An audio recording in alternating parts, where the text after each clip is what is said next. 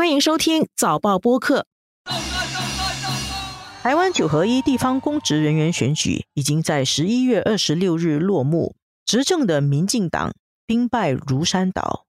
不只失掉了执政八年的直辖市桃园、科技重镇新竹，连南部绿营的铁票区台南，也只是以三个百分点的差别击败对手。选举的成绩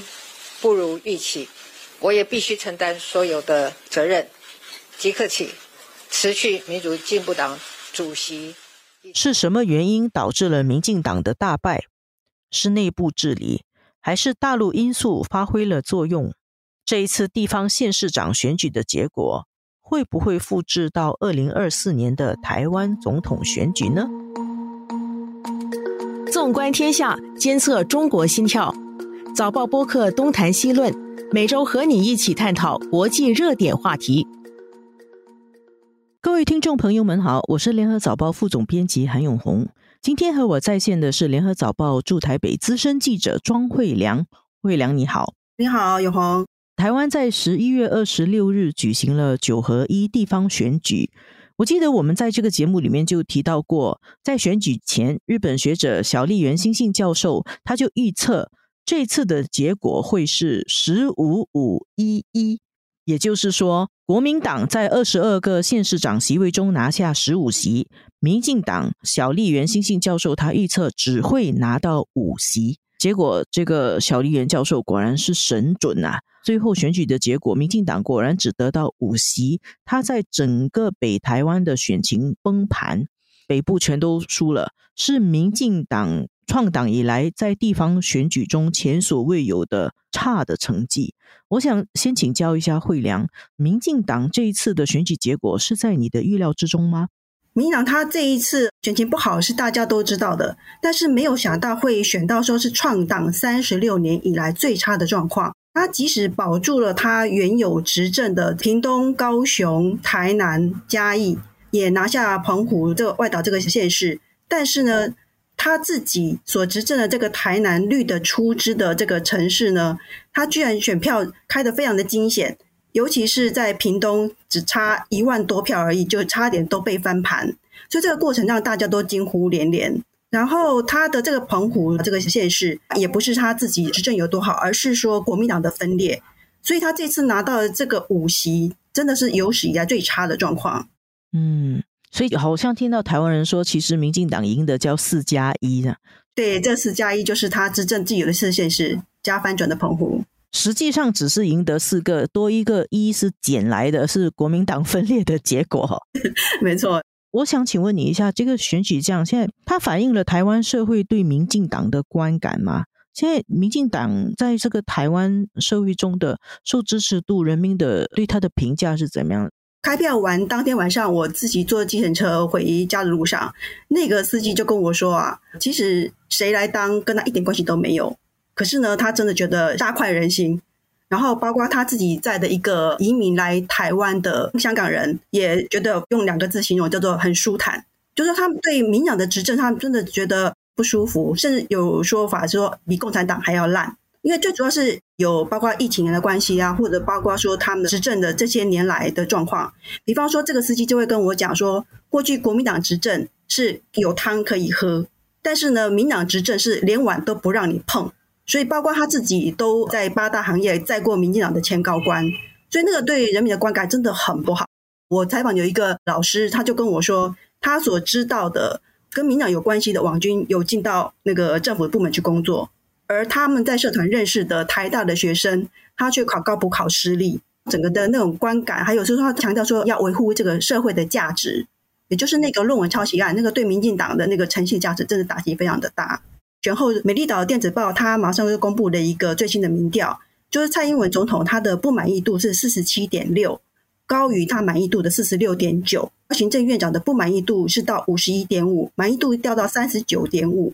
也就是说，这已经接近这个死亡线了。所以后续的最新状况，可能再看最新的民调出来吧。传统上，他们都说这个民进党的这个支持者都是死忠的，他们过去会含泪投阿扁，怎么样都会出来投票的。现在这个情况是不是这次选举中让人家发现，诶，不同了？民进党的支持者是可以不投票的，有一些年轻人不投票。是是，没有错。就是说，在年轻人的部分，其实我就发现他们很明显就是比较冷漠。其实民党应该自己心里也有早有准备了，不然的话，过去的话，他在催票过程当中，他一定会组织所谓的返乡专车，或者是在高铁，他一定会给优惠票，鼓励年轻人去投票。这次这些完全都没有，也就是说，民党他其实大概心里也有底了，这些票可能性不高。然后年轻人他其实里面有一个很重要的原因是，第一个疫情的关系，使得他们工作上的确是受到影响，还有兵役的问题，因为这个的确在害怕两岸战争，然后他们可能会站在第一线，这的确都有发酵。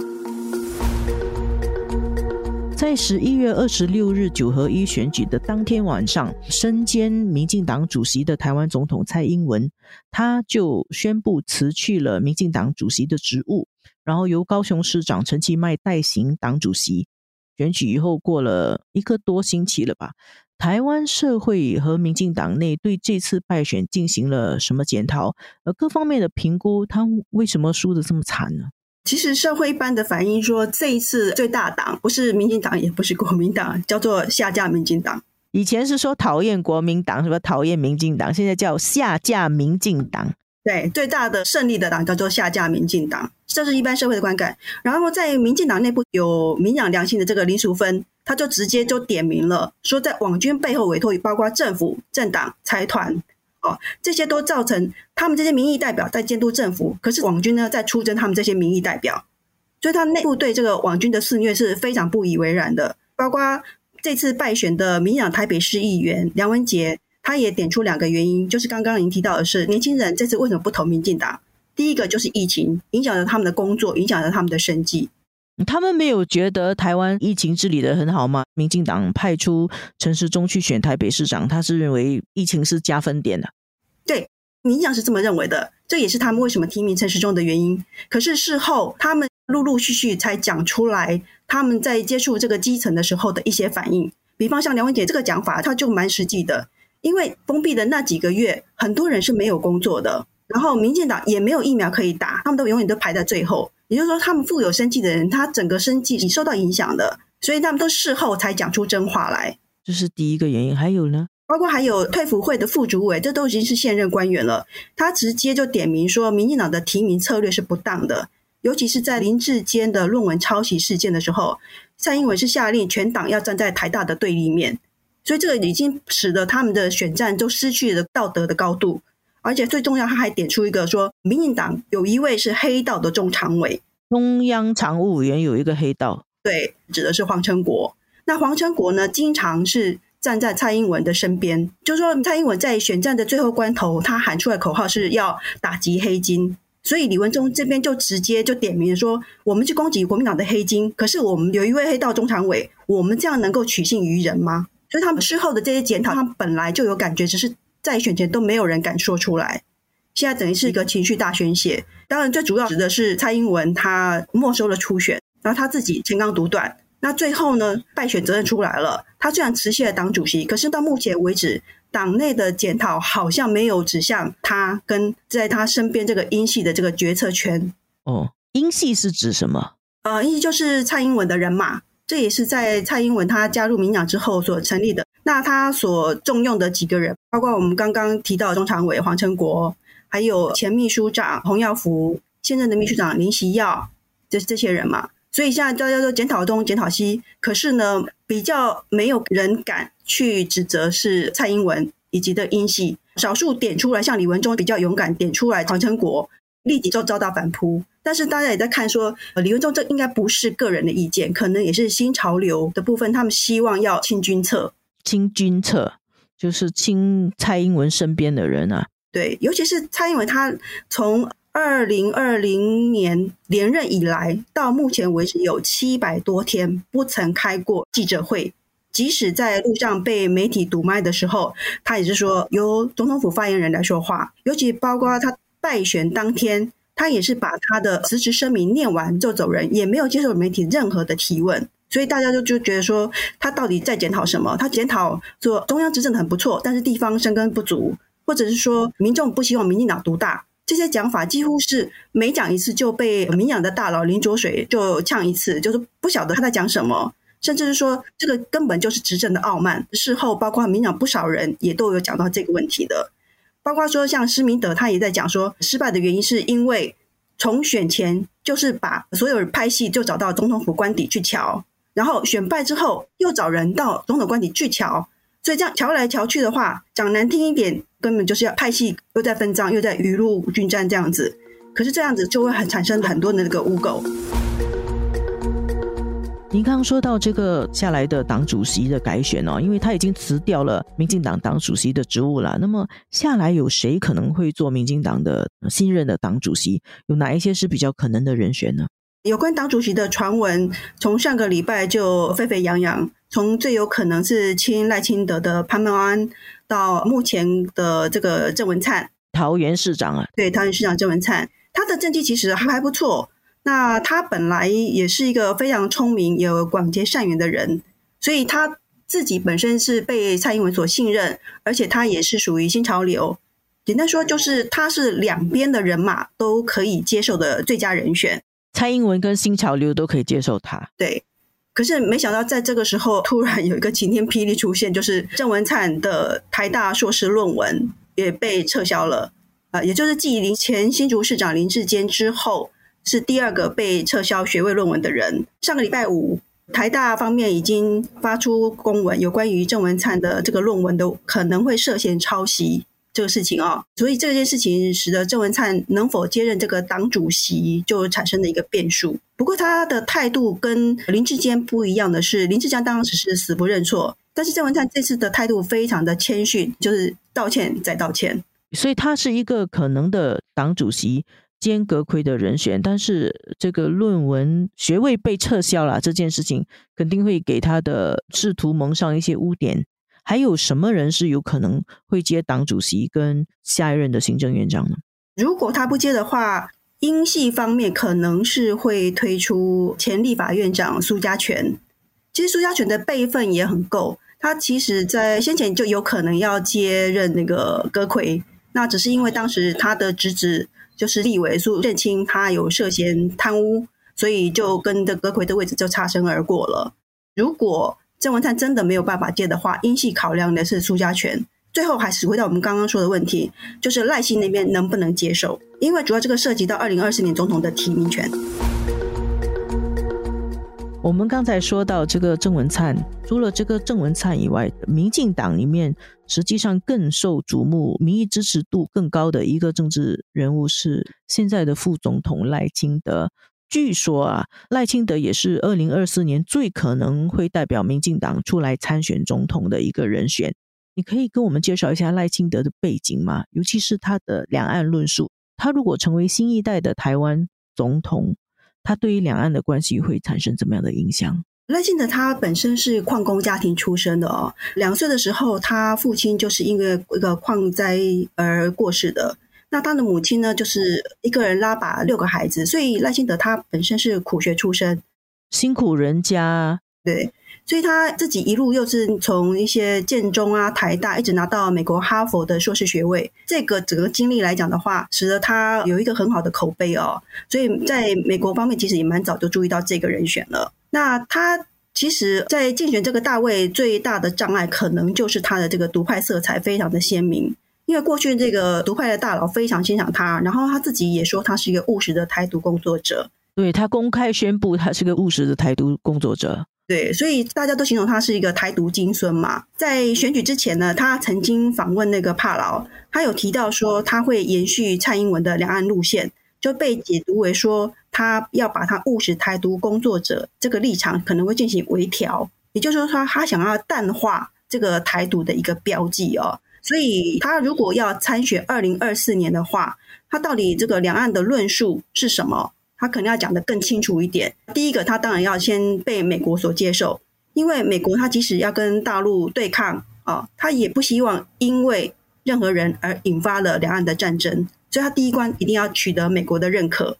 然后再来是在这次的地方选举当中，民进党有打出抗中保台这个牌哦，也显示说。民众对战争其实还是害怕的，这牌失灵哦，无效。对，那他要怎么样才能够取得民众的幸福？虽然是个务实的态度工作者，可是他上台不会引来战争啊，这都是他必须要克服的。所以他上台的话，两岸关系可能还会有一些挑战。那么在国民党方面呢？国民党这次一般来说是叫谷底翻身啊，在这个县市长的选举中赢了十三席，夺下了桃园市，拿回了台北市。那么在这样的气势中，国民党有可能派出实力战将，在二零二四年的总统选举中和民进党的候选人一较高低吗？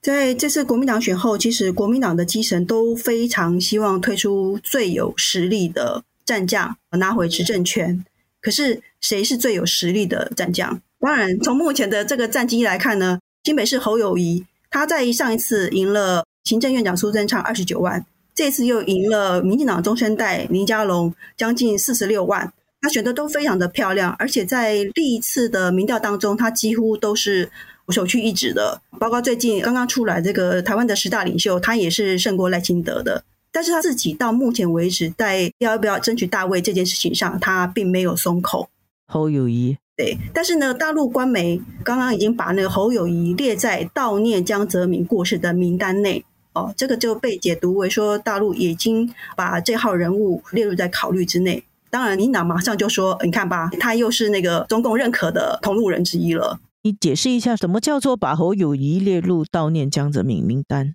那一般过去来讲，在大陆方面，比方说他会把国民党的主席朱立伦、新党的主席郁慕明等等，他们悼念江泽民同志的过世啊，过去可能会是这样子的一个形式，但这次在这个名单之内，还单独把侯友谊列进来，所以就表示大陆可能可以接受他，然后民进党就马上就转过来说啊，你看他就是大陆的中共同路人。这是至少是列为考虑的人选之一。那你觉得侯友谊他如果去参选台湾总统，他会面对什么挑战呢？他第一个面临就是他的两岸政策，因为在过去来讲的话，他一直会被呃认可，就是因为他强调要做实事。可是他对于重大的问题很少表态，尤其是在两岸问题几乎没有琢磨，很多人都不清楚他的两岸政策是什么，所以这个会受到检验。对。国民党那边、蓝营那边还有什么可能的人选？这个红海的创办人郭台铭啊，前几年一直有议论说，郭台铭有没有可能披国民党的战袍出来选？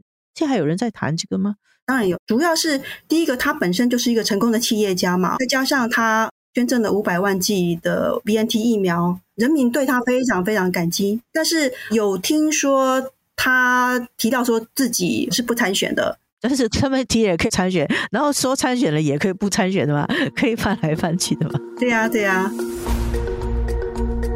你感觉到现在两党这样的情况哈，那么这一次二零二二年九合一地方选举的这个结果，有可能会复制到一年后的台湾总统选举吗？因为这次的时间太近，说到二零二四年的一月就参选，其实只有十三个月，时间非常非常的短。所以呢，在过去几次的地方选举能够获胜的政党，几乎就是下一次的总统大选的执政党。那二零一八年那次国民党获胜，之所以没有能够在二零二零执政，主要是大环境，也就是当时的那个香港的反修例，还有中美的这个激烈的斗争哦，这种外部因素。当然还有包括国民党它内部在提名的时候的产生的内斗，内斗的因素，像跟刚刚讲那个外部的因素。所以使使得上一次没有呃延续这样一个惯例哦。这次民党虽然是惨败哦，那你二零二四就会失去政权，这个老实说也还在未定之天哦。因为中美的为这个外部因素依然还在斗争当中哦。那就如同刚刚我们提到，就是国民党他现在基层很希望选出一个实力最强的人，但是最后这个国民党内的初选机制所产生的候选人能不能让令人信服，还是说又再次闹分裂？那另一方面也是看民进党他是不是能够真的